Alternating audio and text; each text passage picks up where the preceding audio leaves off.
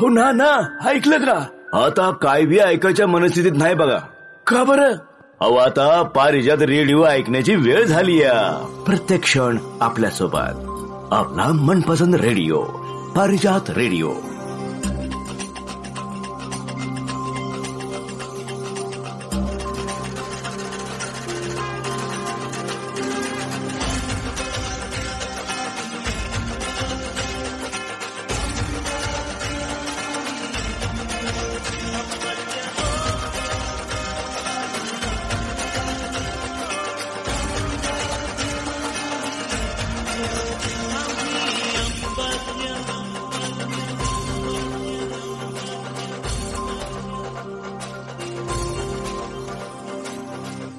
Hello नमस्कार रसिक हो.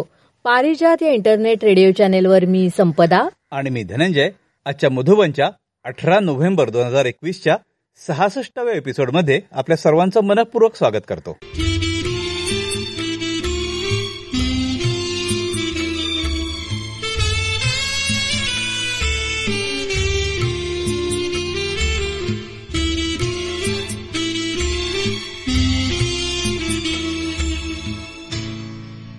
श्रोते हो, नुकतीच कार्तिकी एकादशी झाली. आपण उपास उपवास दोन्हीही केलं असेल. विठुरायाच्या नामस्मरणामध्ये तुम्ही दंग झाला असाल. धनंजय, आषाढीची जशी वारी असते तशी कार्तिकी एकादशीची मला वाटतं तेवढ्या मोठ्या प्रमाणात वारी नसते. तेवढी मोठी नसते पण असते वारी. तिकडे खूप मोठा उत्सव असतो पंढरपूरला. हा, वारी म्हटलं ना की डोळ्यासमोर कसं म्हणजे एक चित्र आपल्या डोळ्यासमोर येतो की जसं वारकरी मंडळी सगळी चाललेली आहेत, त्यांची देशिस्तबद्ध लयीत चालणं. हा, आणि कायम तोंडामध्ये विठुरायाचं नाम आहे. एकमेकांना जास्तीत जास्त मदत करता येईल हेच त्यांच्या ध्येय असतं की सगळ्यांना घेऊन पुढे जाणं. तर ही वारी आहे ना, तर ती खूप काही आपल्याला शिकवून जाते. म्हणजे जो एकदा तरी वारी करेल त्याच्या जीवनामध्ये मला वाटतं अमूलाग्र बदल असा घडून येत असेल. आणि इतरांचा बघून प्रत्येकाला असं वाटत की आपण तरी आयुष्यात एकदा तरी वारी करावी. हा, म्हणजे काही जण असं करतात की पूर्ण नाही जायला मिळालं अगदी आपल्या ठिकाणापासून पंढरपूर पर्यंत, तर जेवढं जमेल तेवढं ते जाऊन परत येतात. खारीचा वाटा आपण म्हणतो तसं. तर ही वारी मगाशी जसं म्हटलं की पुढे जायला सगळ्यांना बरोबर घेऊन पुढे जायला आपल्याला शिकवते. नाहीतर एरवीच्या जीवनामध्ये आपण बघतो की आपल्या पुढे कोण जातंय म्हटलं की त्याला मागे कसं खेचता येईल हे बघितलं जातं किंवा आहे त्या परिस्थितीत सांभाळून घेणं, येणाऱ्या अडचणींवर मात करणं हे वारी खूप छान शिकवते. कारण काहीच सोयी सुविधा नसतात. भूक लागली की मी लगेच जेवायला मिळेल असं नसतं.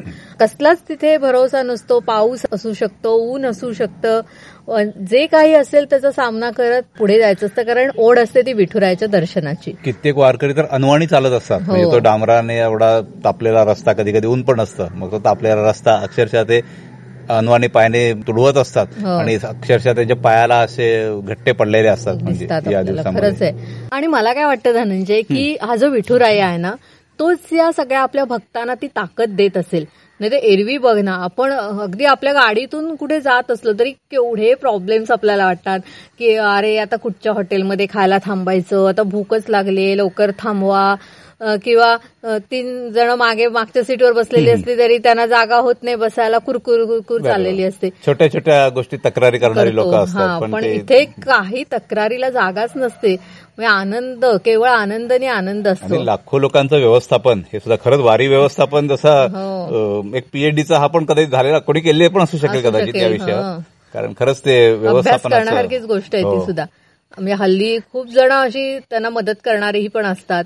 पण एक इच्छाशक्ती पाहिजे की मला जायचंय, या वारीतून मला विठुरायापर्यंत पोहोचायचंय अशी आपण एक मनात इच्छा धरली ना की मग सगळे प्रॉब्लेम्स बाजूला होतात आणि विठुरायाचं साजिरं गोजिरं रूप डोळ्यासमोर दिसायला लागतं.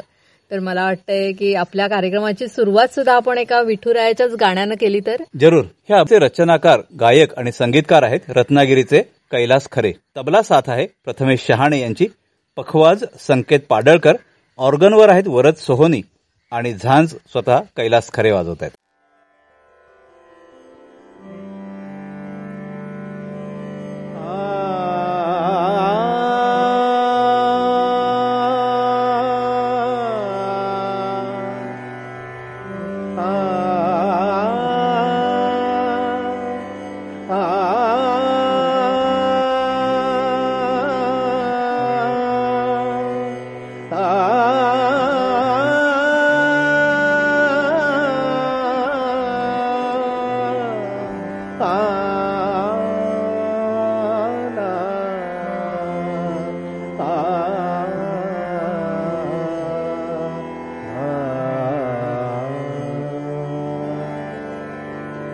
आता ध्यानेक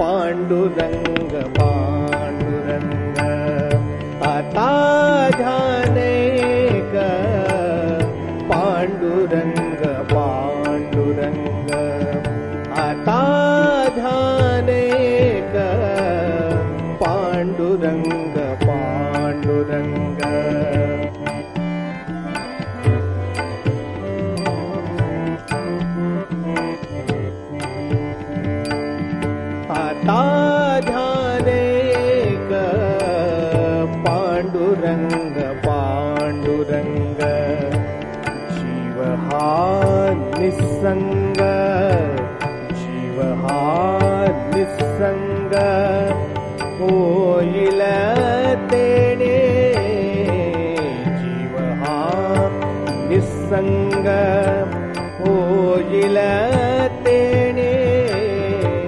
होईल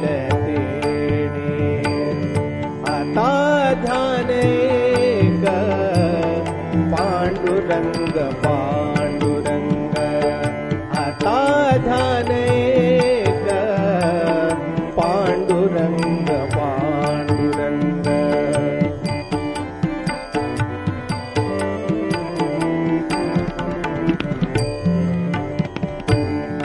विटेवरी उभा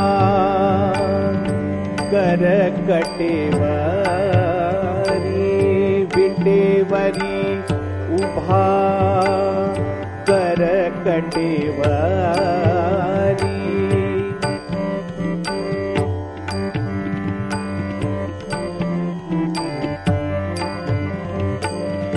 विटेवरी उभा कर कटेवारी हृदयासी धरी भक्ताला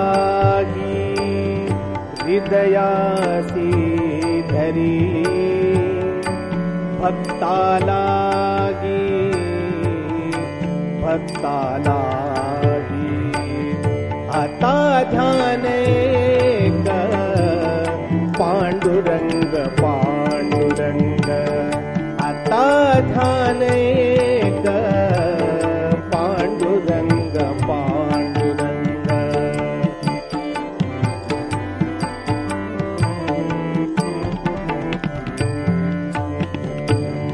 निराकार तू होसी रे सगुण निराकार तू होसी रे सगुण निराकार तू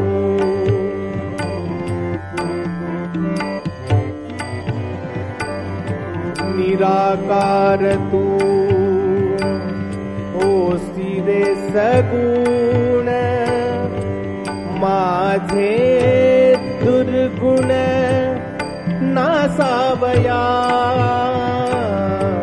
माझे दुर्गुण नासावया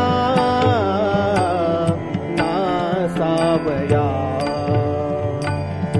आता ध्यानेक पांडुरंग पांडुरंग आता ध्यानेक पांडुरंग पांडुरंग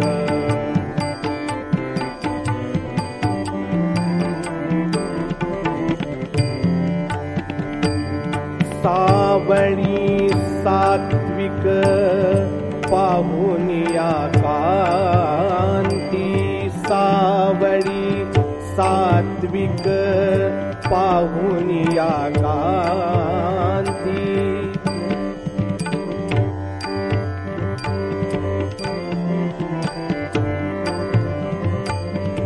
सावळी सात्विक पाहुनिया कांती लाभतसे शांती चित्तालागी लाभतसे शांती चित्तालागी चित्तालागी करता ध्यान एक पांडुरंग पांडुरंग आता ध्यान एक पांडुरंग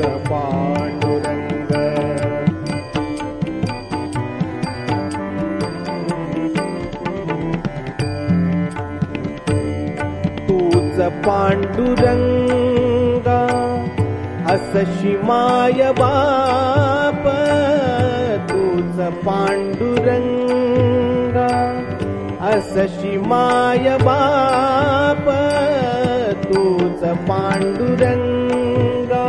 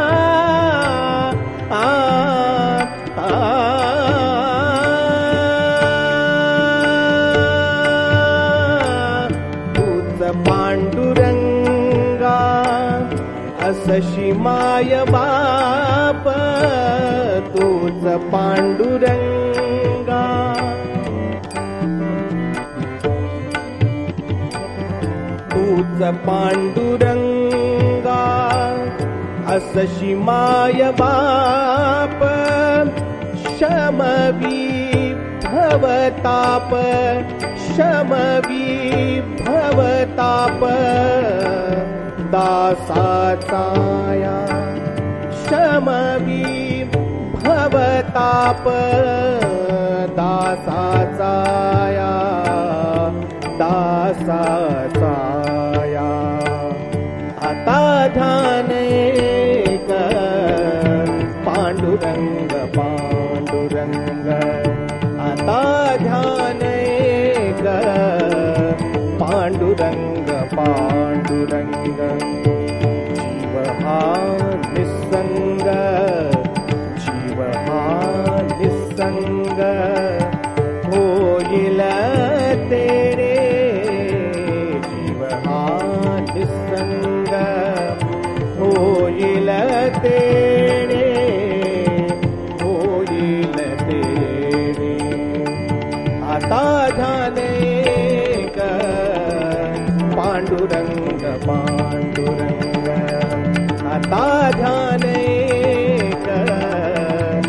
पांडुरंग पांडुरंग आता ध्यान एक आता ध्यान एक आता ध्यान एक पांडुरंग पांडुरंग.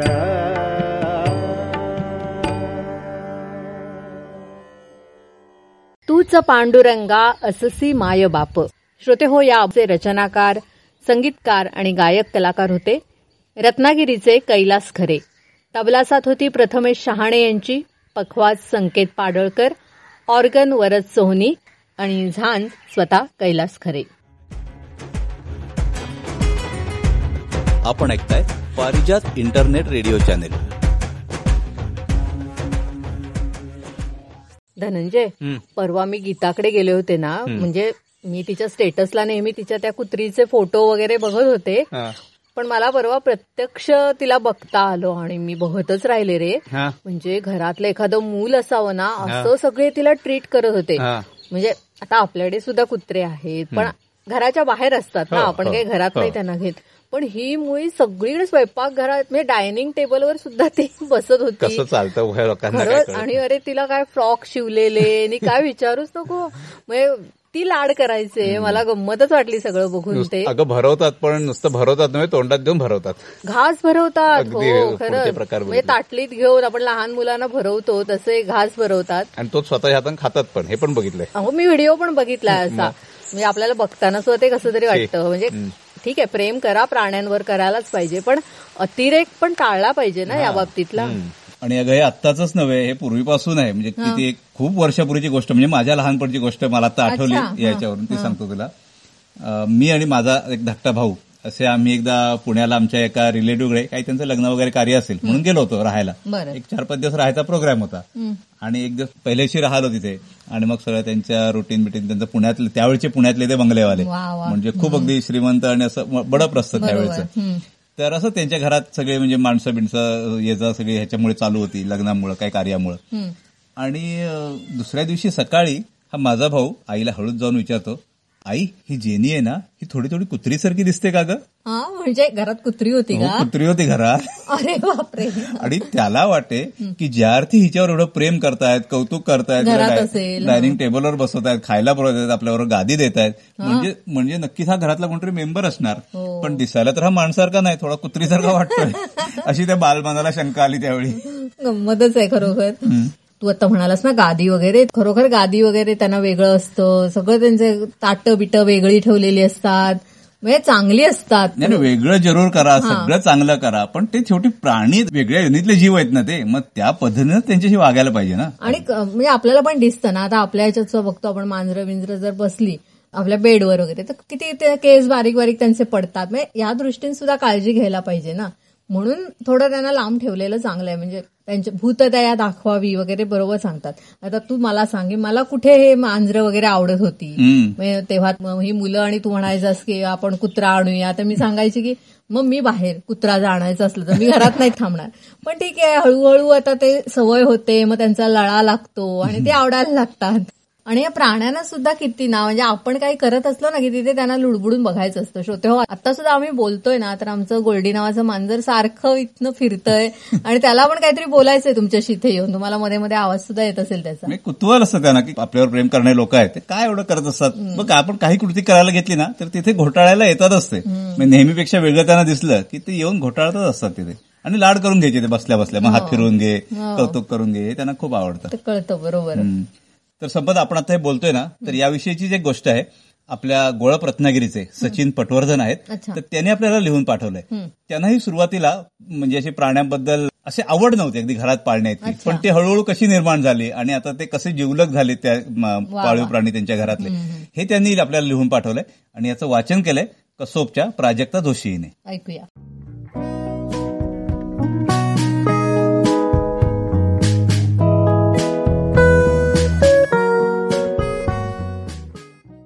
घरात कुत्रा पाळायचा की नाही याविषयी दुमत होतं. प्राणी पाळायचा म्हटला तर त्याची सगळी जबाबदारी आली. मुंबईसारख्या शहरात बराच काळ ब्लॉकमध्ये राहिल्यामुळे आणि पायाला चक्र लावून फिरायची सवय असल्यामुळे मला ती अजिबात नको होती. मुंबईत असताना मला एकदा एक भटका कुत्रा चावल्यापासून प्राण्यांविषयीच काय, प्राणीप्रेमी लोकांविषयी सुद्धा मला फार प्रेम नव्हतंच, पण भटक्या कुत्र्यांना पार्लेजीची बिस्किटं आणि कावळ्यांना शेव चिवडा घालत गावभर फिरणाऱ्या लोकांबद्दल तर माझ्या मनात तीव्र तिटकारा होता. आधीचा मांजरं पाळण्याचा अनुभव घेतल्यानंतर आता प्राण्यांची कौतुकबाज झाली असं माझं स्पष्ट मत होतं. आमच्या घरात कुत्रा पाळायचा अशी विचारधारा असलेल्या पक्षाकडे 2 आणि नाही मत असलेल्या पक्षाकडे 3 असे बलाबल होते, त्यामुळे आमचेच सरकार स्थिर आहे असं समजून मी स्वस्थ होतो. आणि ऑगस्ट 2016 मध्ये ती सरळ घरात आली, म्हणजे विरुद्ध पक्षाने आमच्या मताला सरळ सरळ ठोकरून तिला आणली. हीच ती रोजी. 2 महिन्यांच्या या पिल्लाचं बारसं त्याच्या जन्मघरातच झालेलं होतं. जिथे कुत्राच नको होता तिथे ही कुत्री घरात आली होती. म्हणजे आता तिला जेव्हा पिल्लं होतील तेव्हा हातातली सगळी कामं सोडून त्यांची फटाफट आम्ही सर्व सांभाळत बसलोय असं चित्र माझ्या डोळ्यासमोर तरळून माझी नाराजी अधिकच तीव्र झाली. कदाचित हे सर्व कमी होतं म्हणूनच एक दिवस कोणीतरी एक मांजराचं पिल्लू आमच्या घराजवळ सोडून गेलं आणि तेही आमच्याच घरात नांदू लागलं. तसं मांजर आणि कुत्र्याचं वैर सगळ्यांनाच माहिती आहे, पण हे दोघं समवयीन भिन्न प्रजातींचे प्राणी आमच्या घरात एकत्र वाढत होते आणि त्यांचे अनोखे मैत्र बघत माझी त्यांच्याबद्दल नाराजी कधी संपली मला कळलंही नाही. साधारण स्वच्छ राहणाऱ्या मांजरीला घरात सर्वत्र संचरायला परवानगी होती, पण या मैत्रिणीच्या नादाने रोजी सुद्धा घरात सगळीकडे फिरायला लागली आणि 1-2दा सरळ पलंगावर येऊन बसल्यामुळे तिच्या गळ्यात पट्टा आणि साखळी आणण्याची वेळ झाली आहे हे आमच्या लक्षात आलं. माझ्या मुलाला, चैतन्याला, या दोन्ही प्राण्यांचा प्रचंड लढा लागला होता. त्या दोघांचे एकमेकांच्या खोड्या काढणे कौतुकाने बघतच आमचे किती तास गेले असतील. मांजर रोजीवर गुरकारून झाडावर उंच जाऊन बसत असे आणि तिथून खाली भुंकणाऱ्या रोजीला चिडवत असे. रोजी कधी कधी त्या मांजराची शेपटी धरून गरागरा फिरवत असे आणि तरीही दुपार झाली की मांजरी त्या रोजीच्या कुशीत बिंधास्त झोपून जात असे. काही महिन्यांनी मांजरी गाभण राहिली आणि जसे रोजीचे ते शेपटीला धरून गरागरा फिरवणं असह्य होऊ लागले तसे ती आमच्या जवळच्या दुसऱ्या घरात निघून गेली. मग रोजी एकटीच राहिली.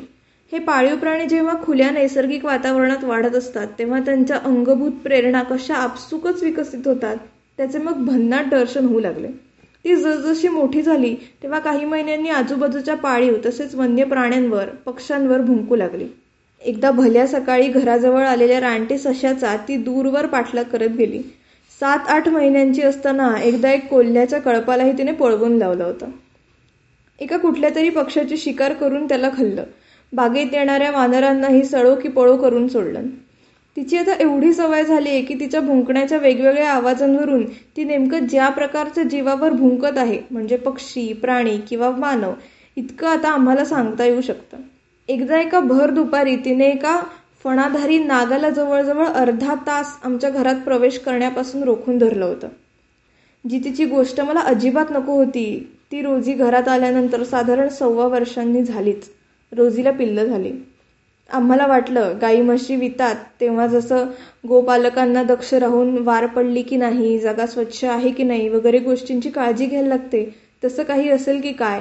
पण रोजीला ज्या खोलीत बांधून ठेवतो तिथे तिच्याबरोबर अजून डोळे न उघडलेले इवलेसे 4 जीव होते. मग एक वेगळंच रूप रोजीचं बघायला मिळालं. पिल्लं साधारण 1.5 महिन्याची झाल्यावर रोजीने त्यांना कुत्र्यांची जी काही जीवन कौशल्य असतात त्या सगळ्यांचे अनुभविक प्रशिक्षण चालू केले होते. जणू कधी दूरपर्यंत पळायला लाव तर कधी एखाद्या उंदीर पकडून आणून त्याची शिकार कशी करायची ते शिकव, असे सगळे प्रयोग करायला लावत असे. आणि जे पिल्लू हे व्यवस्थित करणार नाही त्याच्यावर रागाने भुंकणे, त्याला दूध लुचायला न देणे, असे सगळे सामदाम दंड वापरून हे केले जात होते. सध्या गेली 5 वर्षे ती आमच्याकडे आहे. आता ती आमच्या घराचा अविभाज्य भाग झाली आहे. माझे प्राणीप्रेम फार मूलतत्ववादी झालेले नसलं तरी प्राण्यांबद्दलची पूर्वीची मतं आता पूर्णतः बदलली आहेत. हे परिवर्तनाचे कामही त्या रोजीचेच.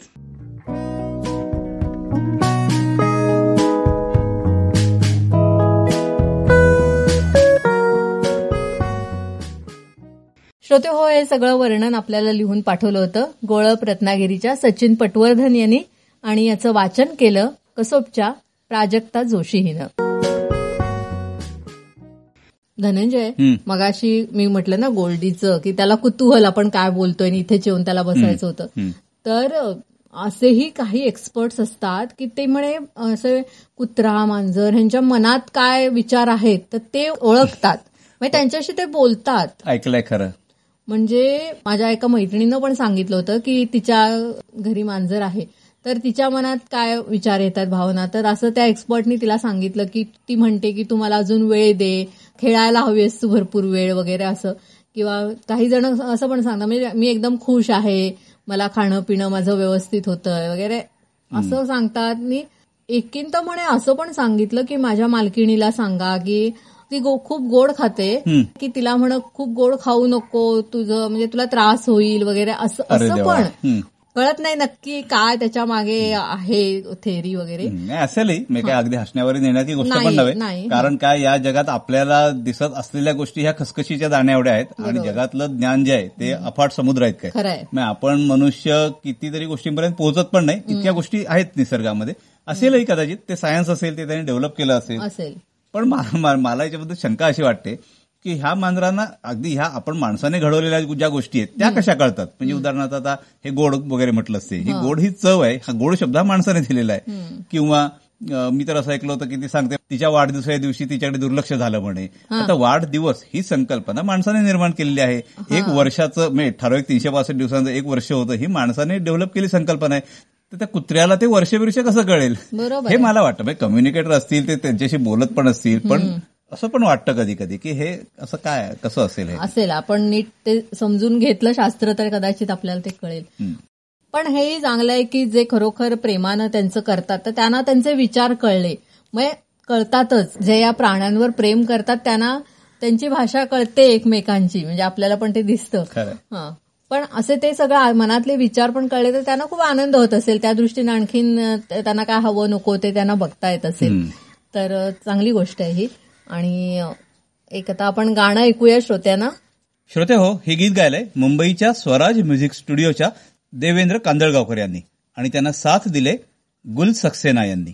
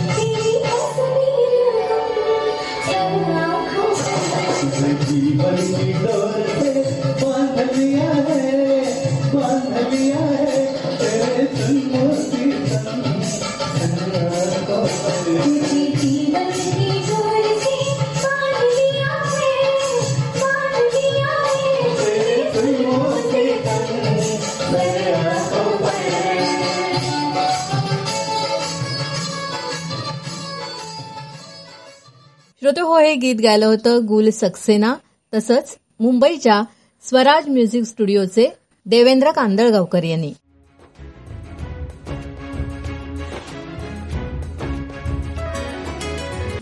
पारिजात रेडिओ आपलं इंटरनेट रेडिओ चॅनल.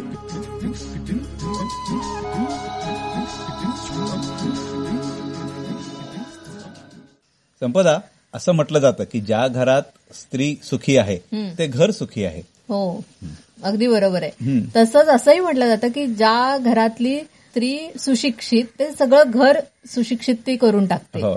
म्हणजे थोडक्यात सांगायचं झालं तर घराचा कणा ही स्त्री असते. हो, जरी पुरुष कमावता असला ना तरी सुद्धा अनेक घरात असं आहे की तो पुरुष आणून पगार पूर्ण त्या स्त्रीच्या हातात सोपवतो आणि मग ती त्याचं कसं नियोजन करायचं, आपल्याला महिन्याच्या आपल्या गरजा काय आहेत, महिन्याचे आपले खर्च किती आहेत आणि त्याप्रमाणे मग त्याचा कसा विनियोग करायचा हे ती अतिशय उत्तमरित्या करत असते. खरं आहे. आणि पूर्ण घराला बांधून कसं ठेवायचं, पूर्ण सगळ्या घराची देखभाल कशी करायची, काळजी कशी घ्यायची, हे ते सगळं स्त्रीच बघत असते. म्हणजे ती खंबीर असणं हे अतिशय गरजेचं आहे. पण आपल्याला असं काही काही वेळेला दिसतं ना की मी घरातच असते असं बायका स्वतःच सांगतात. म्हणजे नोकरी नसणं हे त्यांना कुठेतरी कमीपणाचं वाटतं. म्हणजे गरज असेल तर नक्की नोकरी करावी, पण ज्यांना आवडतंय व घरी राहून घर आपलं सांभाळणं, आल्या गेल्याचं आनंदानं करणं, घरातल्या सगळ्यांना छान खाऊ पिऊ घालणं, त्यांचं सगळं देखभाल करणं, तर त्याच्यात सुद्धा केवढा तरी आनंद आहे आणि तो कुठच्याही पैशात न मोजता येण्यासारखा आहे. तुमचा पगार किती आहे याच्यापेक्षा हा आनंद किती मिळतोय तुम्हाला हे जास्त मला वाटतं महत्वाचं आहे. आणि पण नाही ते असं पटकन कळत नाही कुणाला आणि त्यामुळे आम्ही नाही मी घरीच असते असं अगदी नाराजीनं बायका सांगताना दिसतात. मला वाटतं की ह्याच्यावर स्त्रियांनीच विचार करण्याची गरज आहे. हा, बरोबर आहे संपदा तू म्हणतेस ते. पण त्याचबरोबर हेही लक्षात घ्यायला पाहिजे की ती दुसऱ्या घरातून आलेली असते. हो, म्हणजे बघ ना, ती लहानपणी तर वेगळ्या परिस्थितीत गेलेलं असतं, लग्नानंतरची परिस्थिती अनेकदा टोटल वेगळी पण असू शकते आणि तरीही त्या परिस्थितीत आल्यावरती सामावून घेते. श्रीमंताची गरीब होते, गरीबाची श्रीमंत होते, यापैकी काही होऊ शकतं. बरोबर आहे. पण तरीही त्या परिस्थितीशी जुळवून घेणं हे मात्र स्त्रीकडूनच शिकावं. आणि बरेचदा असं होतं की घरामध्ये येणारी जी स्त्री आहे तीच जुळवून घेते.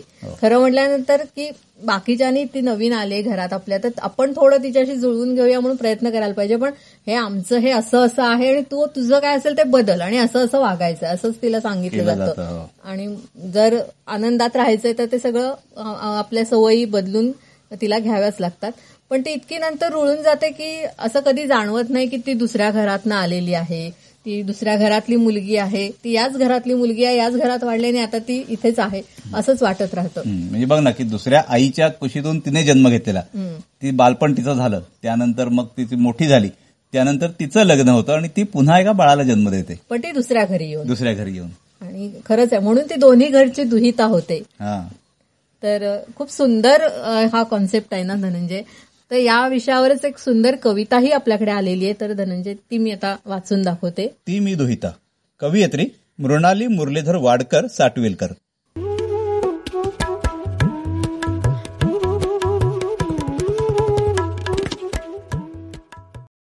कुस मातृत्वाची जेव्हा पुन्हा स्त्री जन्माने उजवते, हसत्या नांदत्या घरात तेव्हा लक्ष्मी भाग्याची येते.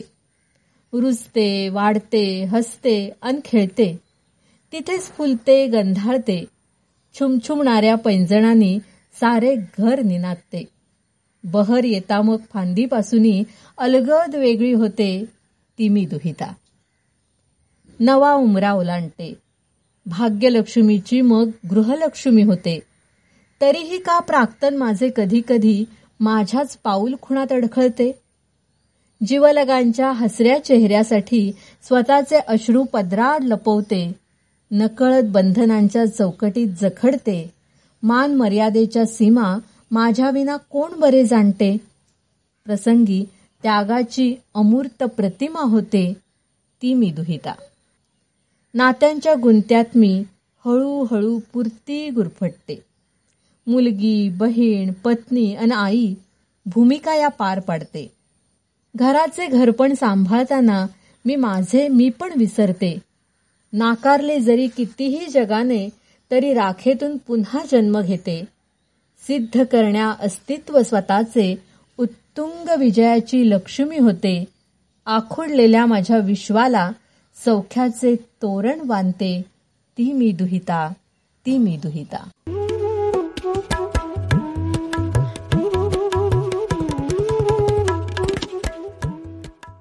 वाचन ती मी दुहिता ही कविता आपल्याला लिहून पाठवली मृणाली मुरलीधर वाडकर साठविलकर यांनी. खरंच खूप सुंदर कविता होती ना धनंजय. आपण मगाशी जे बोललो तेच सगळं काव्य रूपामध्ये आपल्याला ऐकायला मिळालं. आणि खरंच ना कधी कधी खूप अशी ना भीती वाटते म्हणजे आपली लाडा कोडात वाढलेली मुलगी अशी सासरी गेल्यानंतर तिथे कसं असेल म्हणजे तिचं आयुष्य तिथलं कसं असेल. कारण आपण घरी असताना बघ ना किती जपत असतो म्हणजे तिला त्रास नको व्हायला तिच्या आवडीचंच सगळं करायचं. तिला हे आवडतं ते आवडतं मग तिला हे नाही आवडत म्हणून मग काहीतरी वेगळं जेवण करायचं म्हणजे इतकं बारीक सारीक गोष्टीत आपण लक्ष देत असतो. पण मग ती सासरी गेल्यानंतर कशी पहिल्या दिवसापासून चित्र बदललेलं असतं. आई वडिलांच्या मनामध्ये ते टेन्शन असतं की तिला चांगलं मनासारखं सासर मिळावं माणसं सगळी चांगली असावी. म्हणजे लग्न हे जरी दोन व्यक्तींचं होत असलं तरी दोन कुटुंब एकत्र ती मुलगी जोडत असते त्यामुळे त्या सगळ्यांना एकत्र सामावून घेणं हे अतिशय महत्वाचं आहे. कारण त्यांच्यामध्ये धुसफूस असेल तर त्याचा सगळ्या मुलीला त्रास होत असतो. आणि आपण बघतो की असं कधी कधी होतं की सासर सगळ्यांनाच काही चांगलं मनासारखं नाही मिळत त्या मुलींची घुसमट होते त्यातून मग खरंच काहीतरी वाईट सुद्धा घडतं. अशीच एक कथा आपण श्रोत्यांना ऐकूया. कथेचं नाव आहे माझी या मना आणि याचं लेखन आणि वाचन केलंय रत्नागिरीच्या तेजा मुळे यांनी.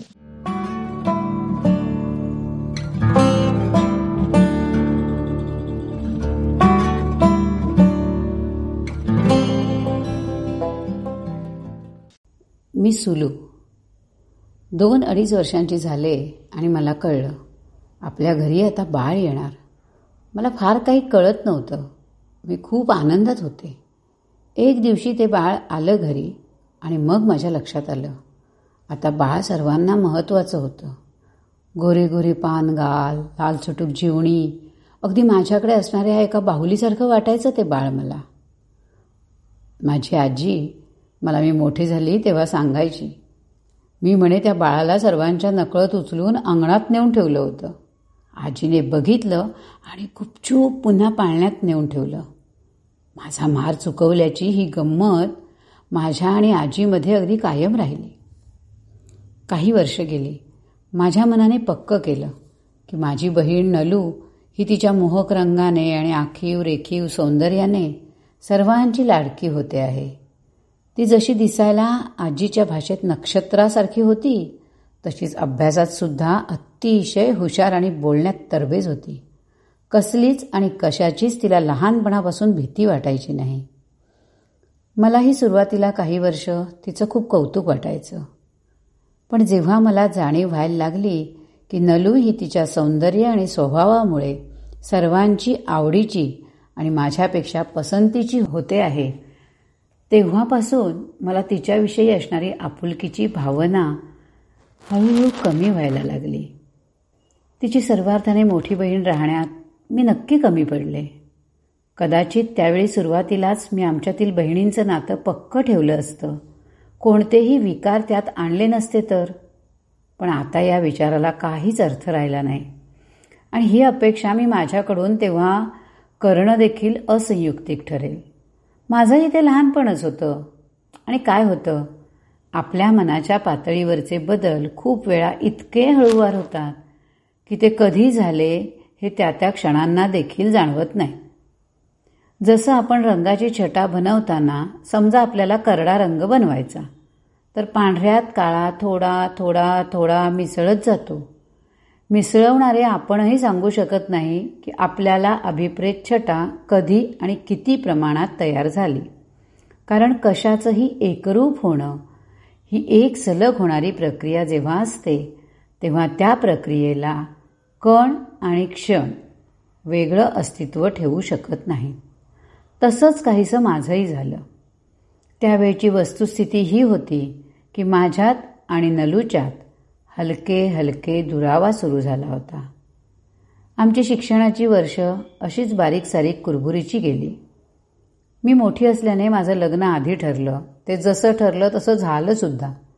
मला नवीन जग मिळालं. नवीन व्यवधान मिळालं. पाठोपाठ 6 महिन्यातच नलूला मागणी आली. माझ्या वडिलांना अंदाज होताच आणि तसंच घडलं. ते नेहमी म्हणायचे, नलूसाठी मला फार जोडे झिजवायला लागणार नाहीत. मागणी आल्यानं त्यांना अजिबातच जोडे झिजवावे लागले नाहीत. आमची दोघींचीही लग्न पाठोपाठ झाली. नलूच्या लग्नाला 3-4 महिने झाले आणि त्यांच्या घरात काही कारणावरून खटके उडू लागले. एक दिवस नलू मोजकेच सामान घेऊन माहेरी आली आणि परत सासरी जाणार नाही असं म्हणू लागली. आल्यापासून ती गप्पच असायची. बाबांबरोबर सुद्धा बोलायची नाही, एकटक शून्यात पाहत राहायची. मला कळल्यावर मी देखील 4 दिवस माहेरी गेले, पण काही उपयोग झाला नाही. ती काहीच बोलत नव्हती, सांगत नव्हती. आपलेच प्रश्न आणि आपलेच उत्तर असे देखील म्हणता येत नव्हतं. सगळे प्रश्नच प्रश्न होते. तिच्या सासरचेही काही सांगायला तयार नव्हते आणि त्यांनी सांगण्यापेक्षा नलूचं बोलणंच जास्त महत्त्वाचं होतं. ती काय सांगते याकडे आमचं सगळ्यांचं लक्ष लागलं होतं. पण तिचं गप्प राहणं असंही हवायचं. शून्यात पाहणं जीव घाबरा करायचं.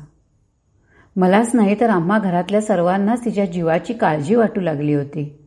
मला घरातल्या जबाबदाऱ्यांमुळे जास्त दिवस थांबणं जमलं नाही आणि तसंही ती कोणालाच प्रतिसाद देत नव्हती, कोणाशीच बोलत नव्हती.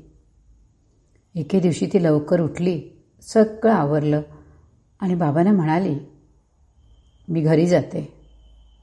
सगळ्यांना आश्चर्यच वाटलं, पण ती अगदी छान व्यवस्थित वावरत होती. बाबा म्हणाले, मी तुला सोडायला येतो, मी जाईन एकटी असं त्यावर म्हणून. तुम्ही त्रास करून घेऊ नका असंही बोलली. सर्व आवरून नाश्ता करून 9च्या गाडीला बसली सुद्धा. ती निघाल्यावर बाबांनी नलूच्या सासरी ती येत असल्याचं सांगितलं. ती पोचल्यावर सासऱ्यांनी कळवायला कॉल केला. घरी सर्वांनी निश्वास टाकला. आता तिला सध्या काही विचारायचं नाही असं आम्ही सर्वांनी ठरवलं.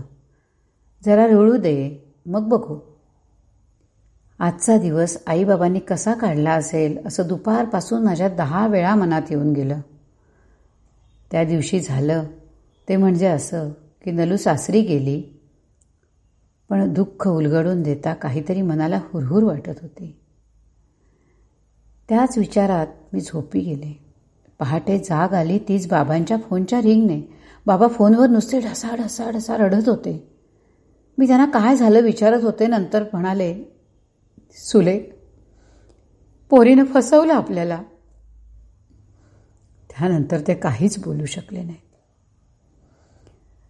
यांनी चौकशी केली आणि कळलं, नलूने रात्री सगळे झोपेत असताना फास लावून घेतला होता. याचा अर्थ काय समजायचा? एक जीव दुःखाचा डोंगर पोटात साठवून हे जग सोडून निघून गेला होता. मी विचार करत होते, पण माझं विचारचक्र कितीही मनाने रेटा दिला तरी पुढे सरकतच नव्हतं. तिच्या अबोल राहण्यात काय खदखद होती? तिच्या एकटक पाहण्यात काय लक्ष होतं? तिच्या विचारांची दिशा काय होती? परिस्थिती न सांगण्यात, दुःख उघड न करण्यात तिला कसली भीती होती? कोणाला वाचवायचं होतं? जीवही नकोसा होण्यासारखं काय घडलं होतं तिच्या बाबतीत? माझ्या पाठीला पाठ लावून आली, पण माझ्याकडे कायम पाठ करूनच राहिली. या सगळ्या परिस्थितीत माझी काहीच भूमिका राहू शकली नाही. आता सारखं मनात येतं. माझ्या मनाने टिपलेल्या तिच्या बाबतीतल्या गोष्टी खरं तर खूप नगण्य होत्या. माझा इगो जर त्यावेळी असा झाला नसता तर ना तिच्या माझ्यात अंतर पडतं आणि ना कदाचित ती आज हे जग सोडून जाते. नलू, तुझं सुंदर शरीर, बांधा, चेहरा आज असं लटकवून घेताना तुला काहीच वाटलं नाही का गं? तू फासाची गाठ तयार केलीस तेव्हा हातांना कळलं नाही की ही आपलीच विनाशकृती आहे. ज्या ओढणीने लज्जा रक्षण करायचं त्या ओढणीने तुझ्या गळ्याभोवती आवळताना नक्की कसलं रक्षण केलं आणि कोणाचं?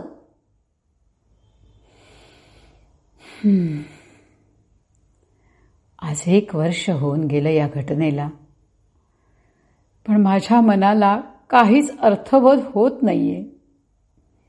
मनात येतं, ज्या घरात आत्महत्या होतात मग त्याची पद्धत फास लावणं, विष घेणं, जाळून घेणं काहीही असेल, कारणं काहीही असतील, पण जो जीव जातो तो त्या समस्येतून स्वतःला अत्यंत टोकाच्या यातनांनी सोडवून घेतो. पण त्या जीवाभोवतीचे जीव, त्यांनी काय करायचं, त्यांनी काय समजून घ्यायचं? गेल्या जीवाचं दुःख की आपण जीव वाचवू शकलो नाही याचं शल्य काय आणि कशा प्रकारे आयुष्य जगत राहायचं, कधी आणि कोण सांगेल असे विचार करणाऱ्या जीवांना, अरे बाबांनो, देवाने आपला जन्म ठरवला, जीवन दिलं ते जगण्यासाठी, जे प्रश्न असतील ते सोडवण्यासाठी, जे जन्माबरोबर दिलं ते उपभोगण्यासाठी, आपल्या जगण्याबरोबर सगळ्यांना जगवण्यासाठी, सुख दुःख आनंद समाधान या सगळ्याला गती आहे, सगळे गतिमान आहे. आज असणारं उद्या बदलणार आहे.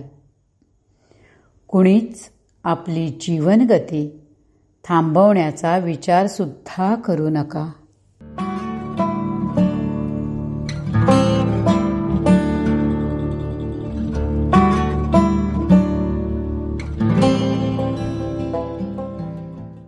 माझी या मना, श्रोतो, ही कथा आपण ऐकली. याचं लेखन आणि वाचन केलं होतं रत्नागिरीच्या तेजा मुळे यांनी. खरोखर धनंजय, ही कथा ऐकल्यानंतर ना डोकं अगदी सुन्न झालं. खरोखर असा कसा टोकाचा निर्णय घेऊ शकतात ना माणसं. हो ना.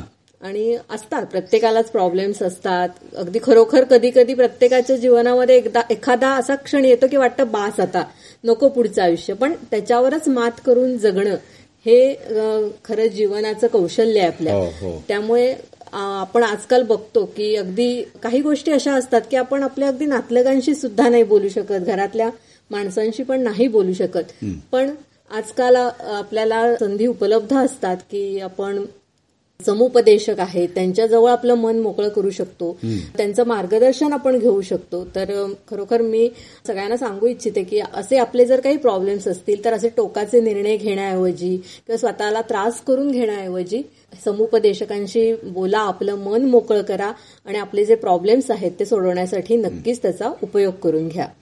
एक छोटीशी अगदी गोष्ट आता मला या समुपदेशकांचं म्हटल्यावर मला लक्षात आलं.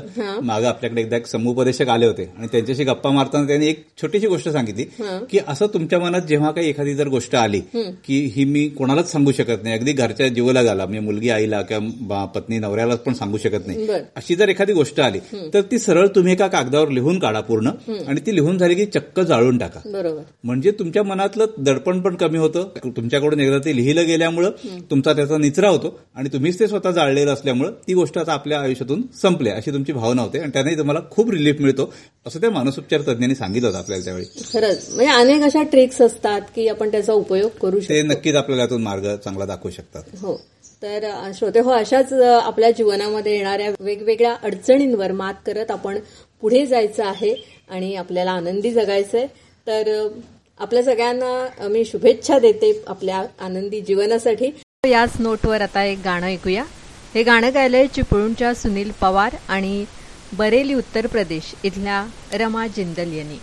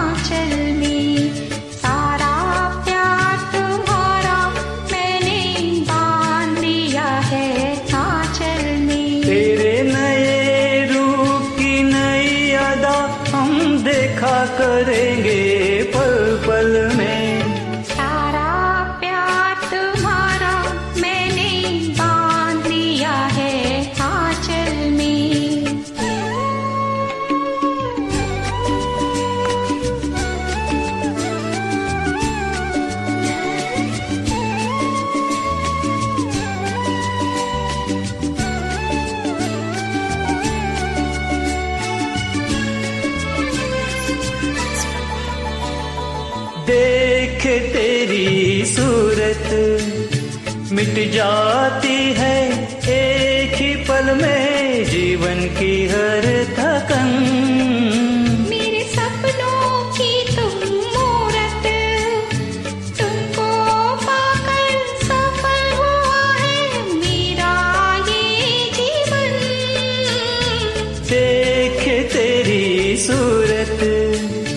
मिट जाती है एक ही पल में जीवन की हर थकन सपनों की तुम मूरत तुमको पाकर सफल हुआ है मेरा ये जीवन सपनों की तुम मूरत ओ चमकी मेरी किस्मत की रेखा इन नैनों के काजल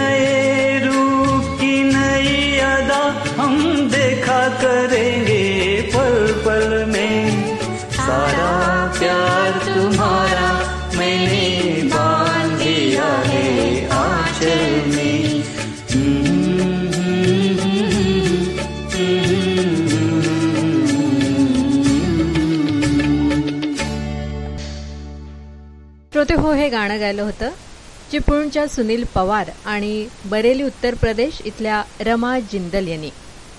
आणि आता मधुवनच्या या एपिसोडमध्ये इथेच थांबूया.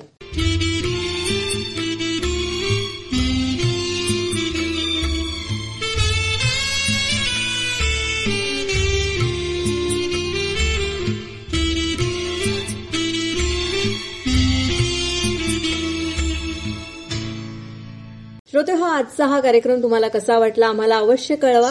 त्यासाठी आमचा व्हॉट्सअप नंबर आहे 9422429333 आणि आपली वेबसाईट आहे parijatradio.wordpress.com. या साईटवर आपल्याला लाईव्ह रेडिओ ऐकण्यासाठी लिंक मिळेल. त्याबरोबरच जुने प्रोग्राम्स आपल्याला जर ऐकायचे असतील तर त्यासाठी देखील आपल्याला लिंक त्याच ठिकाणी मिळू शकेल. श्रोतेहो, येत्या शनिवारी म्हणजे 20 नोव्हेंबर 2021 रोजी सकाळी 7 वाजता आपल्या स्वर आले दुरुनी या विशेष संगीत कार्यक्रमात आपण भेटणार आहोत पुण्याच्या अभिनव रंगनाथन या कलाकाराला. तेरे जैसा यार कहा, कहा ऐसा याराना, याद करेगी दुनिया तेरा मेरा अफसाना. श्रोतेहो, हा कलाकार ऑटिस्टिक आहे म्हणजे ऑटिझम हा मानसिक विकार त्याला आहे. पण त्यावर मात करून संगीताकडे आपलं लक्ष केंद्रित करून तो स्वतःची प्रगती करतोय. जिस चीज में उसे बहुत इंटरेस्ट है, क्योंकि दोस्तों ये सामान्य रूप से ये कोई बीमारी नहीं है कि जिसे हम इन्हें अपने से अलग हटके इनको अपनी एक दुनिया में हम भेज सकते हैं. इन्हें भी हम अपने साथ में शामिल करके अपने साथ में जगह देकर हम इन्हें अपने ही जैसा सामान्य बना सकते हैं. अभिनव रंगनाथन याच्याशी गप्पा मारल्या आहेत सिद्धी देवा प्रोडक्शन दिल्लीच्या साधना देव यांनी. चला तर भेटूया या शनिवारी म्हणजेच 20 नोव्हेंबर 2021 ला सकाळी 7 वाजता आणि त्यानंतर पूर्ण दिवसभर या कार्यक्रमाचं पुनःप्रसारण. याद करेगी दुनिया तेरा मेरा अफसाना. तेव्हा पुन्हा भेटूया शनिवारी आणि रविवारी स्वरा आले दुरुनी या आपल्या संगीतमय कार्यक्रमात आणि त्यानंतर गुरुवारी आपल्या मधुबनच्या नव्या कोऱ्या फ्रेश कार्यक्रमात. आणि आता या कार्यक्रमातून मी संपदा जोशी आणि मी धनंजय जोशी आपला निरोप घेतोय. नमस्कार. नमस्कार.